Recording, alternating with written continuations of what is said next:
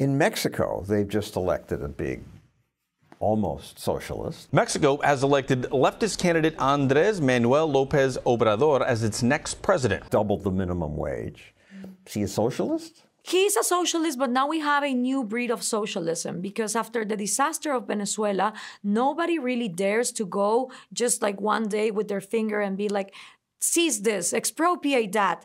Expropiese, expropiese. They do it in a more um, subtle way, way, and this is what is happening in Mexico. For example, they banned the airport, which was one of the most important investment deals for Mexico uh, in the next 50 years. But this guy is not as extreme as Hugo Chavez was. And that's why people say, well, this is not socialism, but it is. You already don't have uh, free markets in Latin America. And then guys like this come and they just make it worse.